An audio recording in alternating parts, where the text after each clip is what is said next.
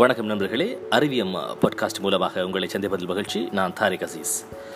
இன்று நாங்கள் நான் படிக்கின்ற அல்லது வாசிக்கின்ற நூல்கள் பற்றிய சில விடயங்களை பற்றி உங்களோடு பகிர்ந்து கொள்ள வேண்டும் என்று நம்புகிறேன்.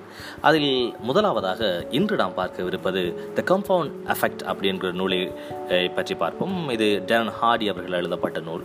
இதில் பல விடயங்கள் பற்றி பேசப்பட்டிருக்கிறது. எனவே அந்த விடயங்கள் என்ன என்பதை பற்றி மிக சுருக்கமாக பார்த்து விடலாம் டெரன் ஹார்டியினுடைய இந்த நூலில் மிக முக்கியமாக மூன்று விடயங்களை பற்றி கையாளுகிறார். அதாவது ஒரு குறிப்பிட்ட ஒரு சிறியதான ஒரு விடயமாக இருந்தாலும் அதனை தொடர்ச்சியாக சிரத்தையோடு செய்கின்ற போது அதற்கான பலன் என்பது மிக முக்கியமாக மிக பெரிய அளவில் இருக்கும் அப்படிங்கிற ஒரு விஷயத்தை சொல்கிறார். அதே மாதிரி இன்னொரு விடயத்தை சொல்கின்ற போது அவர் சொல்கிறார் ஒரு விடயத்தை நாம் முன்னேற்ற வேண்டுமென்றால் அல்லது அதில் மாற்றம் கொண்டு வர வேண்டுமென்றால் அதனை கணித்து கொள்ள வேண்டும் அல்லது மதிப்பீடு செய்ய வேண்டும்? அப்படிங்கிற சொல்வார்.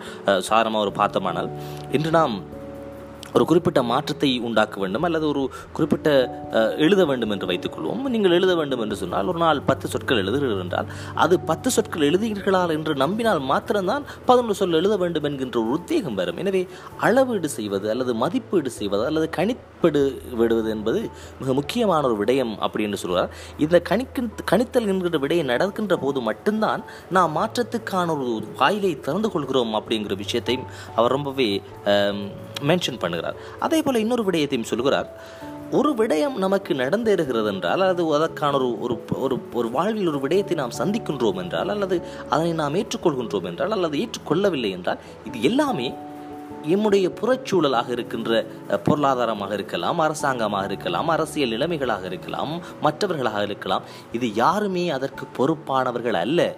இது எல்லாமே நாம் செய்து கொண்ட வினைகளால் அல்லது நாம் தான் நமக்கு ஏற்படுகின்ற அனைத்து விதமான உணர்வுகளுக்கான விடயமாக இருக்கலாம் அல்லது தோல்விகளாக இருக்கலாம் வெற்றிகளாக இருக்கலாம் எதுவாக இருந்தாலும் அவருடைய முழு பொறுப்பும் நமதான் ஒரு விடயமாக இருக்கிறது அப்படிங்கிற இந்த மூன்று விஷயங்களையும் மிக முக்கியமாக படுத்தி தான் இந்த விடயம் விரிகிறது. அதில் எனக்கு மிக முக்கியமாக தொட வேண்டியது சிறிய சிறிய விடயங்களை தொடர்ச்சியாக செய்கின்ற போது மாற்றம் உண்டாகும் என்கின்ற விடயம் மிக முக்கியமான ஒரு விடயமாகவே நான் கருதுகிறேன். ஏனென்றால் நமக்கு நம்மிடம் நிறைய அறிவு இருக்கிறது. ஆனால் அந்த அறிவை பயன்படுத்தி செய்கின்ற அந்த ஆக்ஷன் பிளான் திட்டம் என்கின்ற விடயம் இல்லை என்பதனால் பல விடயங்களை நாம் செய்யாமல் போய்விடுகிறோம் என்கின்ற ஒரு நிலைமை நம்ம நம்மால் உணர முடியும்.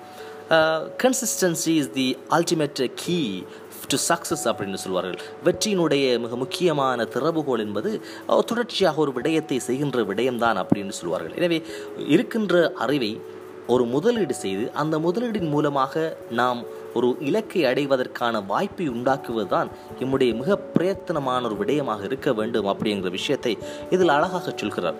அதில் ஒரு டோனி ராபின்ஸ் என்கின்ற மோட்டிவேஷன் ஸ்பீக்கர் அவர்களை பற்றி உங்களுக்கு தெரிந்திருக்கும். அவர் சொல்கின்ற ஒரு விடயத்தை மிகவும் இங்கு சொல்லிக் கொள்வது பொருத்தமாக இருக்கும் என்று நம்புகிறேன். நோ மேன்ஸ் லேண்ட் கான்செப்ட் அப்படின்னு சொல்லி ஒரு விஷயம் ஒன்று சொல்வார் அதாவது நமக்கு இந்த வாழ்க்கையில் நமக்கு இந்த விடயங்கள் வரவில்லை அல்லது கிடைக்கவில்லை அப்படி என்கின்ற கவலை இருக்கும். ஆனால் இந்த விடயங்கள் கிடைக்காமல் இருப்பதை இட்டு ஆம் கிடைத்து வ- கிடைத்துக் கொள்வதற்காக நாம் எதுவும் செய்யாமல் இருக்கின்றோமே என்கின்ற கவலை நம்மிடம் இருக்காது. இது ஒரு மிகவும் முரணானது என்று சொல்கிறார்.